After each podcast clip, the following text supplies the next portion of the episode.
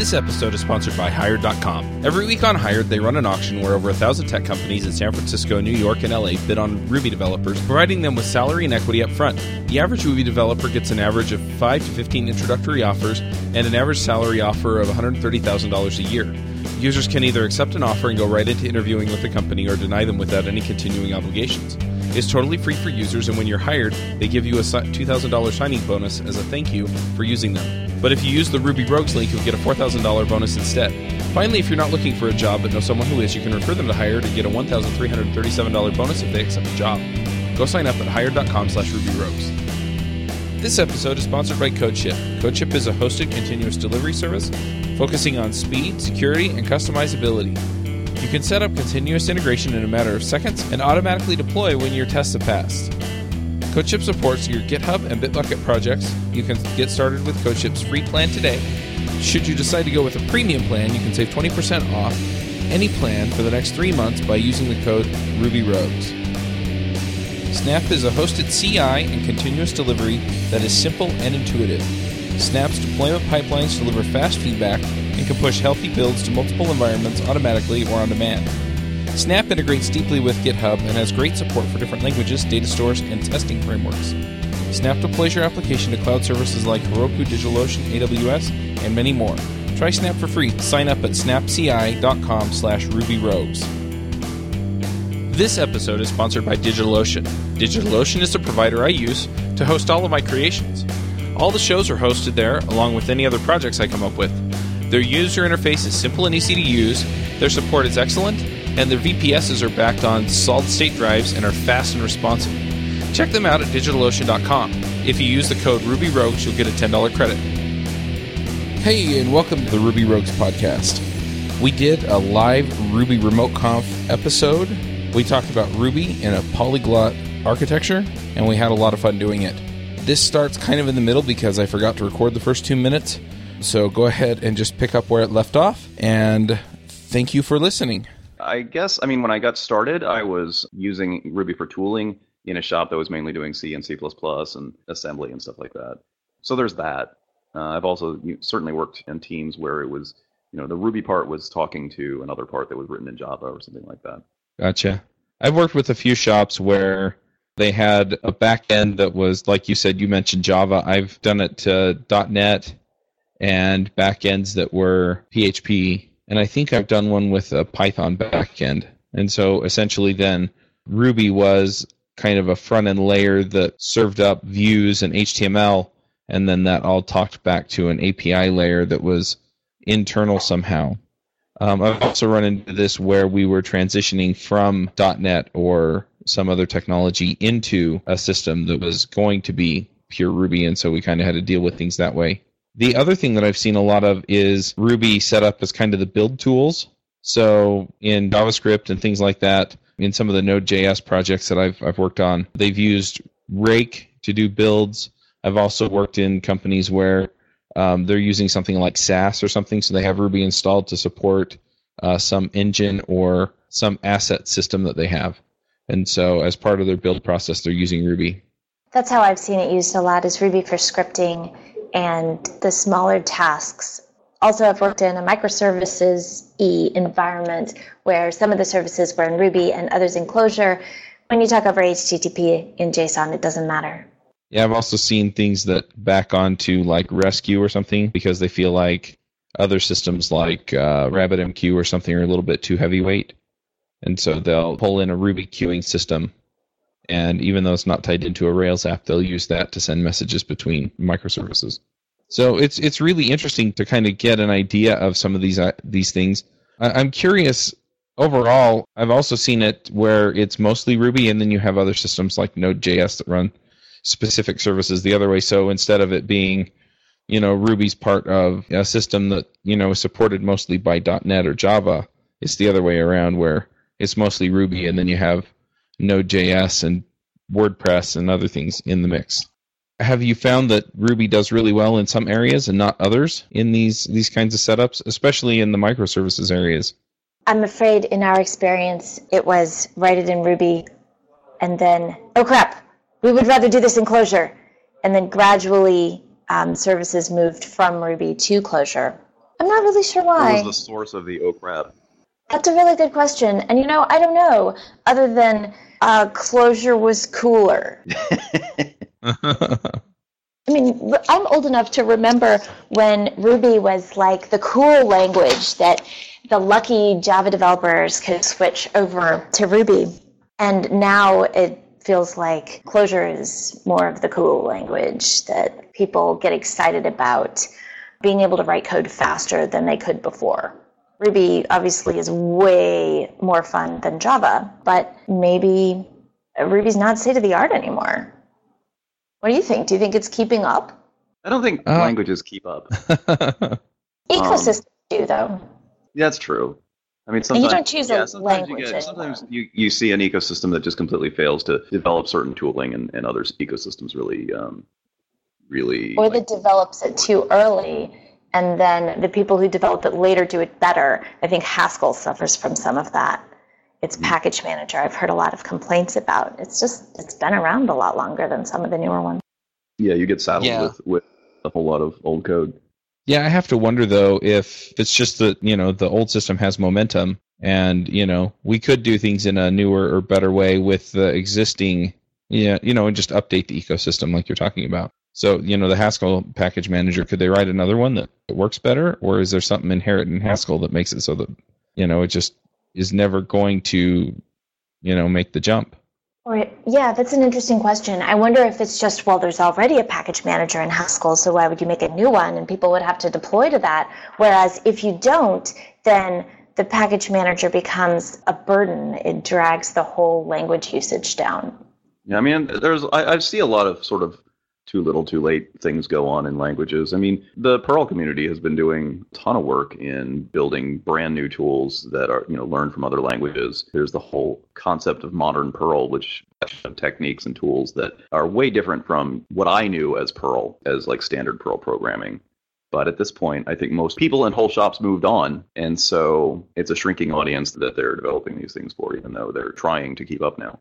What are the areas where Ruby still beats the other languages? For me, I've built services in Node.js and in Ruby. I haven't done any enclosures, so I can't really address that.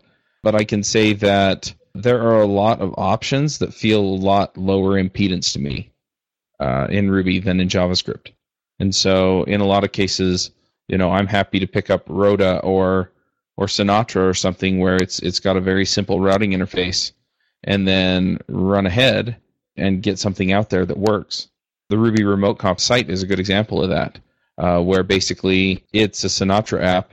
It has like four endpoints on it, and then the asset compilation is really the most complicated piece. I've got a little bit of Angular JS on the front end, but the rest of the back end is Ohm, which is an ORM that backs onto Redis. And so it's super simple. It's easy to get set up. I probably spent like two hours doing any of the technical programming on the website, and that includes all the time I've spent tweaking it since I did JS Remote Conf. So, you know, overall, I, I think that's a, a really helpful way. But a lot of times, I think it really boils down to momentum and, and you know what people are used to using. And I wonder a little bit if I were more experienced with Express or something like that, or Koa, that I, you know I might be saying the, the same thing about JavaScript. Ah, you have a good point. So, what's fastest for you to get up and running is what's fastest for you personally to get up and running. Yeah.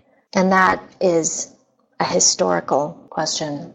Yeah, but the trade-off is is that you know I wanted something up fast. I didn't, you know, it wasn't about anything other than I need this out there now and it needs to work, and so that's what that's what I went to. I think Ruby does actually have a, a really mature package management story. Uh, somebody in the With Ruby uh, or bundler or both.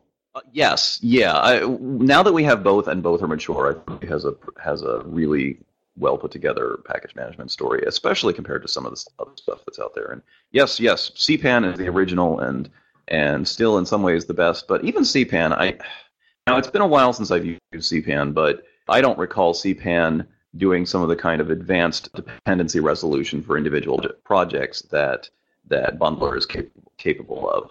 CPAN was a great way of, you know, saying, okay, I want to install this library on my system, and I want to get all of its, its dependencies, and I want you to sort out like what mirror to bring it in from, and then make sure, you know, verify it when it's installed. But Bundler is, yeah, uh, somebody, uh, Arthur in the chat is commenting that they've run into some some pain with npm, and I haven't I haven't really used npm much myself, but like I was just talking to someone who was talking about some of the stuff that goes on with npm, where like it writes all the dependencies in subdirectories, and so sometimes sometimes it writes so many subdirectory the dependency chain is so long that the subdirectories become too long, the path names become too long for the system, and so then it has to come up with re- like uh, path rewriting uh, algorithms to make the paths not too long for the system, and just ridiculous stuff like wow. that, or or straight up installing different versions of a library in the two different versions of the library in the same project, and having objects move from one version of a library to another version of a library and break for that reason.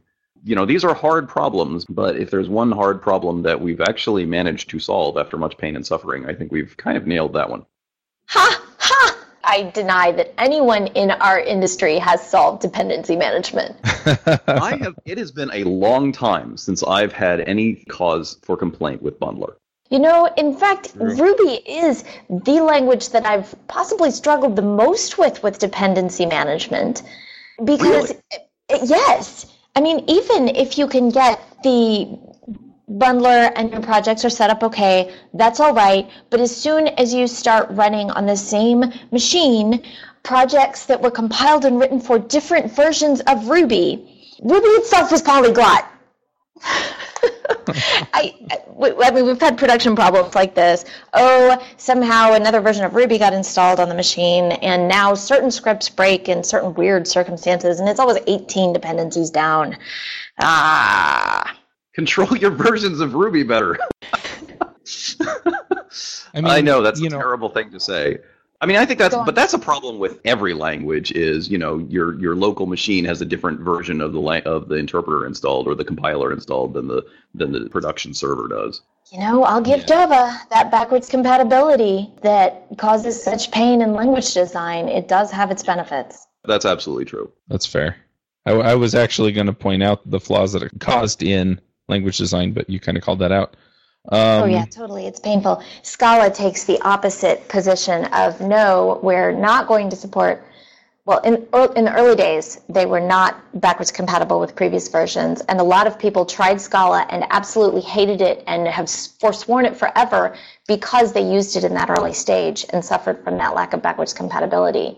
These days, Scala is if they break backwards compatibility, they provide a migration path, they make sure it works for all the major libraries that are out there. They're somewhere in between. But yeah, with Ruby, and maybe it's obviously we just didn't control our Ruby versions well enough. But you know what? I don't want to sit there and think about the Ruby versions on my production server and when I download somebody else's Ruby tool and use it. Yeah. Yeah, I'm, I'm a little curious. Do we consider it a polyglot architecture if we're only using Ruby for like the build tools or deployment tools or you know something like Chef or Puppet where we're actually doing server setup, or is that completely different where we're managing something else? It's not the actual running application. I vote for uh, deployment is part of the code and how you get your your code to production. It's no good to you if it's not running in production, though. If there's code that gets it there, that is production code. I agree. So in other systems, I mean, I've built a few Node apps, and I tend to deploy them with Capistrano. Is that weird? Is it's a Ruby solution, but I haven't found a good option in Node. And no, Heroku doesn't count. I think it's beautiful if we can use the parts of an ecosystem that we love from one language to work with software that's also in another. I'll admit that I've also used Rake to trigger Grunt to do some work. Grunt is the sort of it's one of the rake equivalents in JavaScript. Rake is awesome. Yeah, it is. Rake is, is just enough, but not too much, and it's it's easy to dig into it and understand what's going on, which I can't say as much for like Make. Yeah, Make is uh, it's one of those inscrutable systems. You just look at it and it's like, what is going on here? And I mean, there are a couple of things that I don't love about Rake, but for the most part, it is awesome. And usually it's stuff like passing arguments to a rake task or things like that. It's just weird. But it's it's nice because it's approachable, it namespaces cleanly, and it's pretty easy to if you put a description on it you can figure out what things do and you know it, it, it really is a terrific system i do feel a little bit funny sometimes when i'm calling out to something else so i mentioned that you know i've had it call out to grunt and run some grunt tasks Um, and I always feel funny putting a little backtick grunt blah blah blah blah backtick in there. But I mean, sometimes that's what you got to do. You, so you Why run a shell using script. backtick instead of sh? Sh Yes, Ah. that's, the, that's that's rake for run this shell command. because I'm going to do that from now on.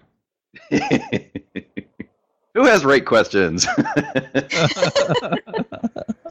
Yeah, and yet in the end, it would take me a long time to use Rake for something. Goes back to what you know.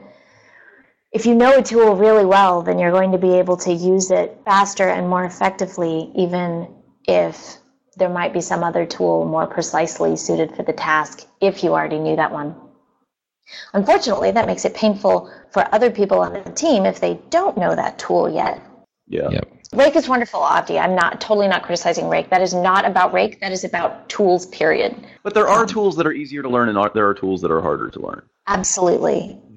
I could totally go into like a whole talk on that and how the most important thing is the error messages. Yeah. Another thing that Perl got right. Really? You know, Perl is, has a famously inscrutable syntax. Not inscrutable, but very deep and complex. But if you got anything wrong in your Perl script, Perl would basically give you a dissertation about it. It would be like, okay, here's where the problem is. Now let me give you like three paragraphs explaining how this problem usually occurs and what you can do to fix it. That's wonderful. Yeah. I know that Elixir and Elm also focus very strongly on the error messages. That if you get an error message that you that doesn't make sense to you, it's a bug in the language. I think that's a wonderful philosophy. Yeah, and well, and Perl, as somebody, I was talking about this on Twitter, and somebody pointed out that probably reflects Larry Wall's um, linguistics background. He was always very linguistic oriented and and human oriented. And yeah, you know, it was more like you know Perl talking to you, and less like, oh, I have died, I do not know why. It's your problem now. Got a parenthesis when I wanted a curly brace. I'm teaching my sister to program, and we've started with Ruby. And I have to admit, I'm really kind of sad to say this, but I regret starting with Ruby. And the error messages are a big part of that. Mm, I think more and more as we go forward, and as we move into more and more polyglot architectures, where and this is this is what I've encountered several times, in order to trace how something happened, how um, something got into production, I wind up tracing something through eight different tools and languages, and I have to understand at least a little bit about each one of those. And while I think it's beautiful to be polyglot and use the right tool for the job, it becomes more and more important that those tools be easy enough for a novice to at least be able to read and understand what's going on, for the error messages to make sense, so that someone who doesn't know Clojure, for instance, doesn't have to learn the entire language in order to fix or understand, at least understand, this bug that's happening. And Clojure's error messages are worse than Ruby's, by the way. Yeah, that that is something that we should talk about here for a minute. Is you know what are the trade-offs of a polyglot architecture? I mean, you mentioned tracing errors from one system to the next to the next, and I think we see this mostly when you have several microservices that all interconnect that are in different languages. I mean, you you run into this even if you they Or aren't in different tools that languages. Call each other. Yeah, yeah. Are, are there any other things that you run into? I, I hear a lot of things about isomorphic JavaScript and people saying, "Well, I don't have to change context when I move from the front end to the back end on web." And you know, I I call them out on that all the time. But yeah, I mean, so do you lose something like in a polyglot architecture, or does it depend on the team size or the company size? If you're switching between the front end and the back end, or between a build tool and your program, and you're not switching contexts, you are not abstracting. And what are you doing? I agree.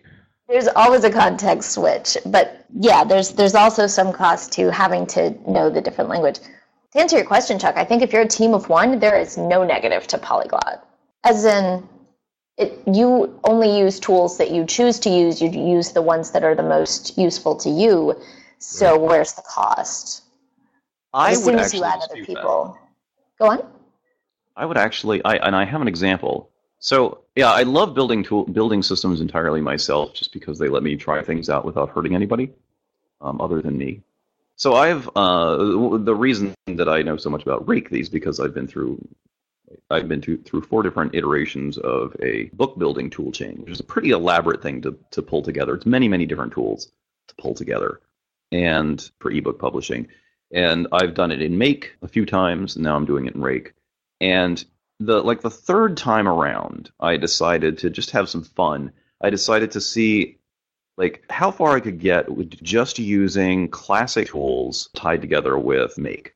So like picking each tool for like the thing that it did best. So I was using awk to do some uh, line-wise transformations, and I was using sed for other things, and I was for macro expansion. I was using M4 because M4 is like the standard GNU toolchain macro system. So instead of using a single language for all these different things, I was using all these little sharp tools, as they as they say, all tied together by a huge makefile or set of makefiles. And it was a fascinating experience, and I learned a lot. But in the end, it was kind of awful because number one, as a single programmer, you know, I am separate people because I'm I'm the Avdi that has all of his awk knowledge, you know, in main, main memory, and then another day I'm the Avdi that has all of his M4 knowledge or his Perl knowledge or something loaded in main memory. And especially when I have to keep switching, swapping back and forth between that and the Avdi that has all the make knowledge in memory. And these things have I mean, the the larger sort of big architecture, not uh, the big semantic differences aren't as as big a problem you know, when you're switching between like procedural code and functional code or something like that, that's not as, as big a problem to swap in my experience. It's the little things that hurt. It's the the way string interpolation differs a tiny bit from one language to another. That or, you know, how one tool will automatically suck in environment variables and treat them as as local variables, but another tool you have to explicitly pull the environment variables out of some environment hash or something.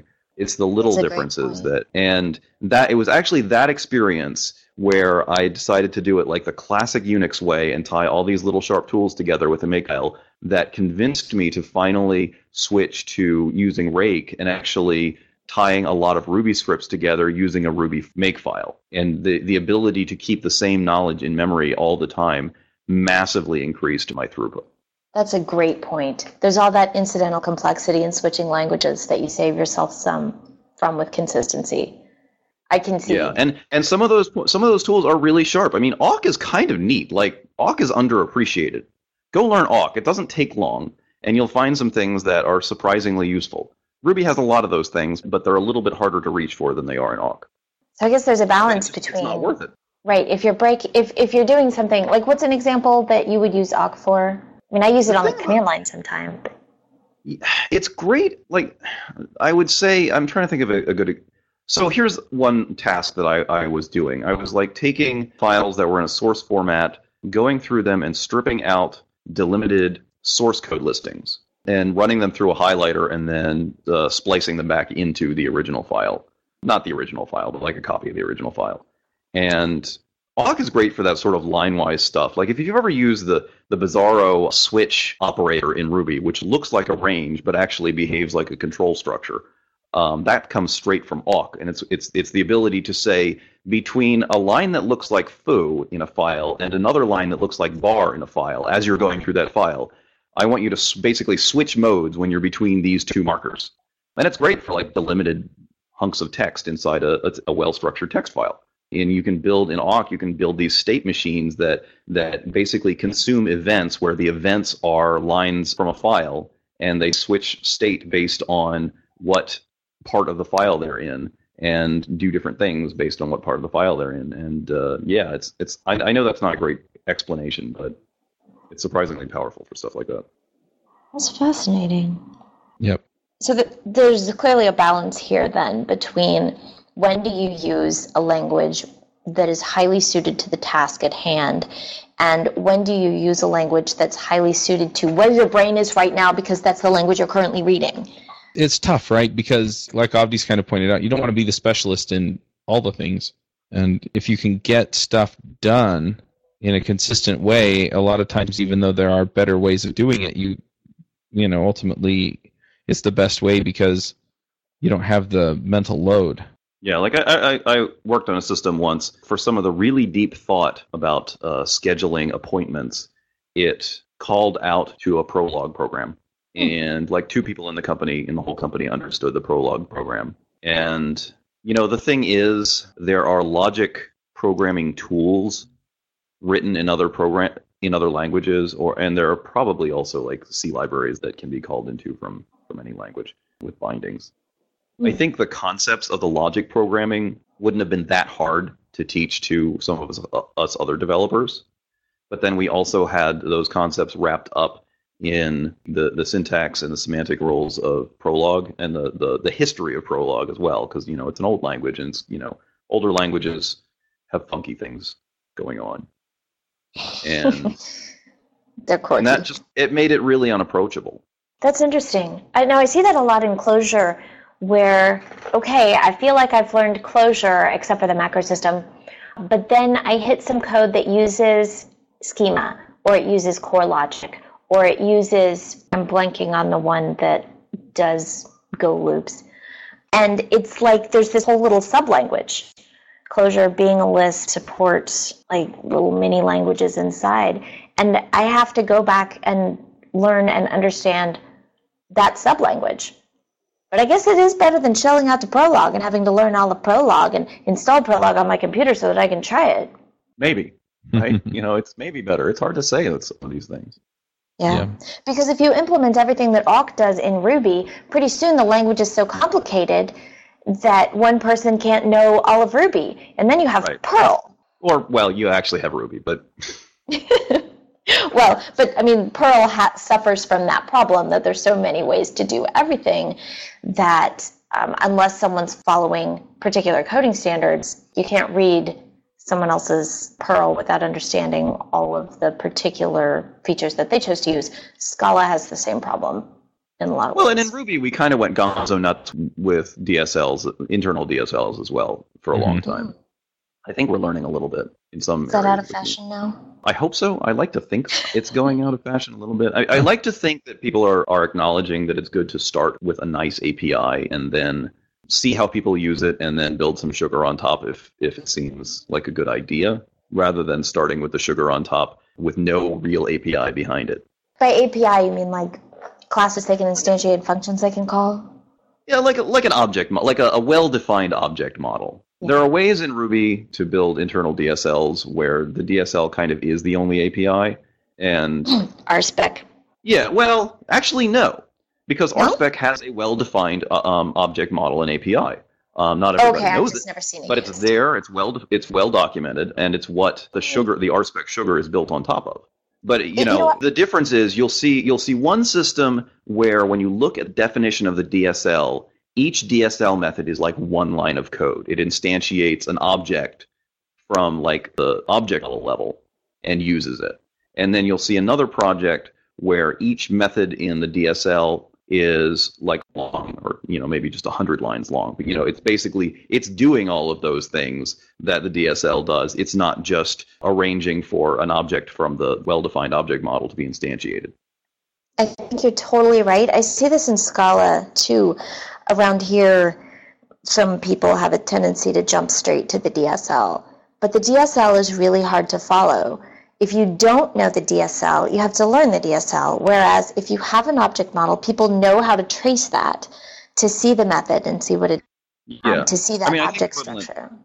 I think the equivalent in a, a Lisp Clojure or whatever is you can come up with a nice set of well-defined functions that operate on some well-defined data structures.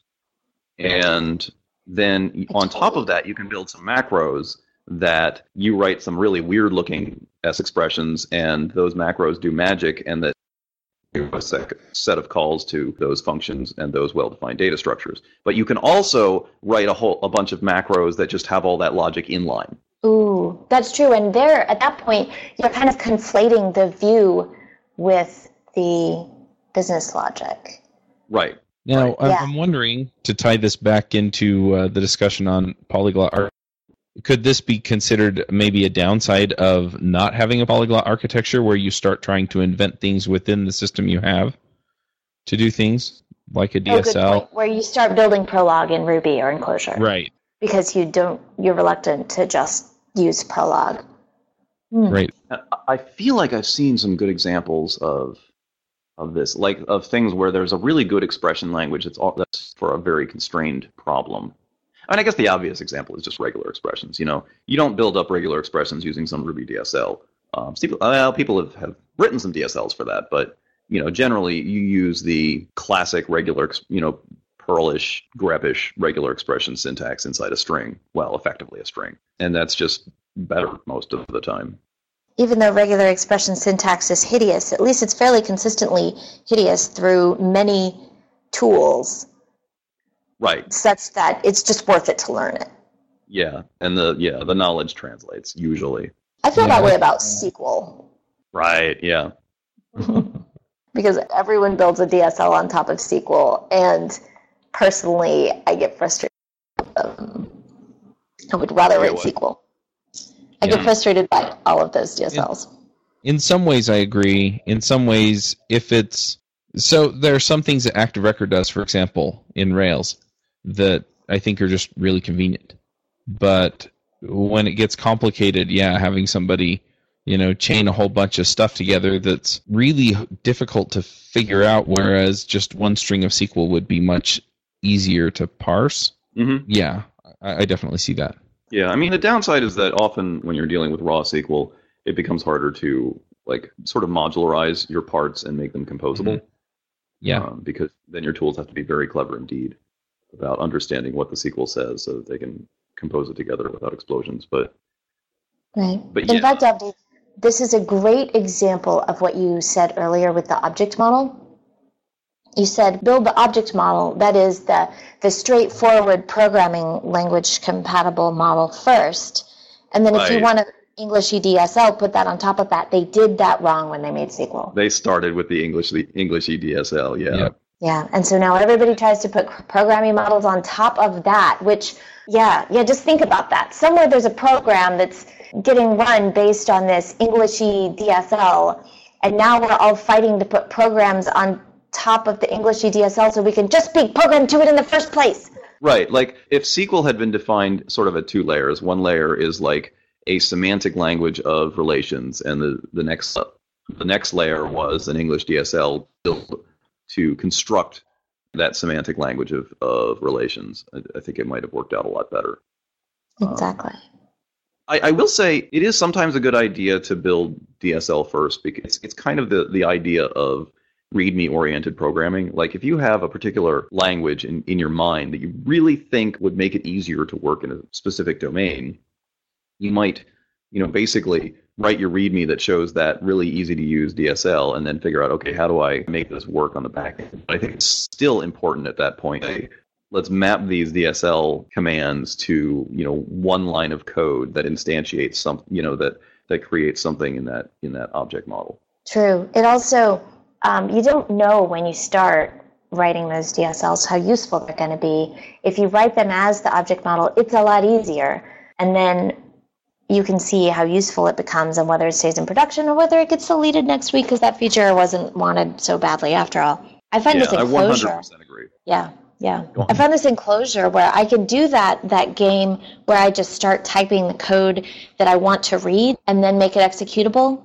And that if I just add a few little tweaks like a function call here and there, just you know, it's Clojure, just add more parentheses, it'll work. Then yeah. I can make that executable as simple functions with no macros the the farther back I go in my programming history, the more I see myself wanting to make these really small gains in like concision, you know, in, in the the smallness of what I had to type. You, wait, are you saying your fingers are less lazy now? Yeah. Yeah, I mean, I, the, the farther I go back, the more I seem to be concerned with. I've typed this thing three times, and I shouldn't have had to type it three times, so I should have DSL that would have kept me from having to type it three times. And ah. then as I, you know, as I've gotten older, I, I, am more like, yeah, whatever. I mean, I still don't like Java. I still don't like the Java is the extreme of that. Yes. Yeah, you know, I still don't like the the wholly unnecessary repetition of the string array, which is the string array, shall be the string array that I have named string array. Um, I'm starting to think that might make it easier to learn programming, though. I'm not convinced. I don't know. Like, convince me. Okay. The convincing is I had my sister make a class, and the class had uh, an initialize method that accepted a parameter, which went into an instance variable, and then an attr_reader so you could access that from the class. Oh, and then later you call the class name .new and you pass it something. So you have to know that when you say class name .new, it goes and finds the class and calls the initializer method. Then it whatever you passed in the argument, it puts that in the parameter. Okay. Then that parameter uh, is just just an identifier but then it gets assigned to something with an at sign in front of it. And it's important the name of the thing with the at sign match the thing with the colon in front of it at the attr_reader, which you can then access with a dot in front of it when you call the reader on your class instance. Yeah. That's really not clear. And and that's uh, that's but it's sugar, right? It, you don't have to declare your instance variables in Ruby, and you don't have to make the explicit getter method. And that's lovely when you're experienced and you know about parameters and you know about accessors and you know about instance variables, and that at sign clues you in for the scope of it really fast. But it's it's not simple. No, no. Uh, Ruby is kind of a second-rate language for for learning programming, in my opinion. It's sad because there's It so many awesome resources out that- there. Yeah, it's true, but it's it's highly optimized for people that have been working in an object-oriented programming language for many many years, and you Mm. know it sort of optimizes for the the set of frustrations that most people who have been working in an OO language for many years have. So that's interesting. It says Ruby is a tool that's optimized for people with a particular history. Oh yeah, I'm curious, how many people in the audience was Ruby your first language? Or pretty close to it, your first like language that you used a whole ton? So I'll chime in on this because I mean I did Java, C++, C, and assembly in college. But once I graduated from college, Ruby was kind of my first big. It was my first professional language. We'll put it that way. As a professional, it was the first language that I really used on a regular basis as a professional. But you already had the concepts of arguments Yeah. and parameters and objects and Oh yeah, yeah. I had been doing basic in junior high and high school, and assembly in high school, and then I had come up into Java and C++. So yeah, I knew the concepts. So yeah, it wasn't my first introduction to those concepts. So um, in the chat, Arthur asks what I think is a good a good language for beginners. I, I think any language that has a laser focus on limiting the number of elements, you know, a very small set of concepts used consistently. First ones that spring to mind are uh, Smalltalk. You know, the syntax of Smalltalk very deliberately can fit on like a note card, and the semantics don't take much more to explain. Scheme as the sort of simplest of the Lisps, I think, and or anything you know any scheme derivative. Uh, somebody mentioned Racket in the chat. I want to say JavaScript just because it actually does have a relatively small number of concepts and it is incredibly accessible because it's everywhere. But I'm I'm iffy on JavaScript because it has so many gotchas. It has so many just irrational legacy gotchas. and the Um, error messages. OMG. Yeah. And yeah, there's that as well. I think it's still well very high up in the running just because its accessibility, its availability sort of stomps on everything else. But yeah, I, I lean more towards like a Smalltalk or a scheme. Even Python is honestly a lot simpler in terms of concepts than Ruby is. So there's that. Yeah, I've heard a lot of recommendations for Python because there's another consideration in a learning language, and that's how quickly can you do something useful. Which Ruby has fantastic stories for that. You can get up a website that's useful, Mhm. and when you're when you're learning, you need to have that early success. I mean, unless you get really excited about putting something to the console, Racket's probably not going to give you that. The other thing that I want to point out is a lot of these have online REPLs of some kind. So you can actually go to a website and you know find some somebody who's implemented like tryruby.org or something where you can you can Yeah, type stuff in and, and get feedback immediately. All of these are like they're ramps. There's a lot of ramps into learning a language. Being able to do something useful, JavaScript just wins hands down there, but Ruby is up there as well. Uh, those interactive environments, um, there's a lot of those for JavaScript and for Ruby. Uh, those help people get up to speed because they let them play, they let them see the results, they let them learn interactively. Yeah, and oh, I wanted to relate that back to what we talked about earlier error messages. Uh, being a big part of that ramp. And the error messages are awesome because they apply not just when you're first learning it to learn and to play, but also when you're learning it in order to dig through someone else's code to figure out what they were doing and what it's supposed to do and troubleshoot this polyglot system that you're working on that you didn't write the whole thing. The, yeah. the ramps, especially error messages, uh, serve multiple purposes that way. They make it a language more useful in a polyglot environment and they make it accessible to people learning it. Yeah, one thing that's really interesting when you're discussing the error messages, though, is that if you're in a polyglot system, you have to be very careful to make sure that the error messages reflect the boundaries. And what I mean by that is if you get something that you didn't expect as an input or output from another system, then it's got to be very clear that that's what you did or didn't expect. Otherwise, you're going to be digging through a stack trace in JavaScript where, in fact, your problem is in your Rails app. That's a matter of our APIs, right? As programmers, we're all language designers when we're producing some sort of API, whether it's at the class level or the service level, that other systems are going to interact with. And we need to be careful about our error messages there. Yep. So we're starting to get to the end of our time. Are there any other things we should talk about with respect to polyglot architectures? one thing that came to mind real quick, Arthur just put in there that they played with JRuby inside of a Java project, and that's another thing that I see a lot in Polyglot Architect. Um, you know, people mix like Elixir and Erlang because they run on the same virtual machine, or you know, you have the JVM and all of the languages that run on there, including JRuby, and I think there's a Python version that runs on there, and a whole bunch of other different options that you know you can pretty much send messages and call methods through the JVM to something else that's written in another language. And yeah, you're you're opening yourself to debugging pain there, definitely. Yes, but at the same time, there are companies out there that have a, a large investment in the Java ecosystem, and so they have all of the the paid support versions of like JBoss and things like that. And so rather than uh, or Tomcat, but rather than you know switch over and use MRI, you know, they just run JRuby and their the rest of their tech stack for the most part just lines up. That's so they're doing um, waterfall architecture there when they purchase those mm-hmm. big open source. Uh, well, they purchase the paid version of well anything, and then make all their architecture fall in line with that. I see that a lot. Yep. All right. Well, I just want to give a, a shout out and a thank you to the Rogues coming on and chatting with us for an hour. This has been really, fun. really interesting. This was fun. Yeah. yeah, I agree. This episode is sponsored by Mad Glory. You've been building software for a long time, and sometimes it gets a little overwhelming. Work piles up, hiring sucks, and it's hard to get projects out the door.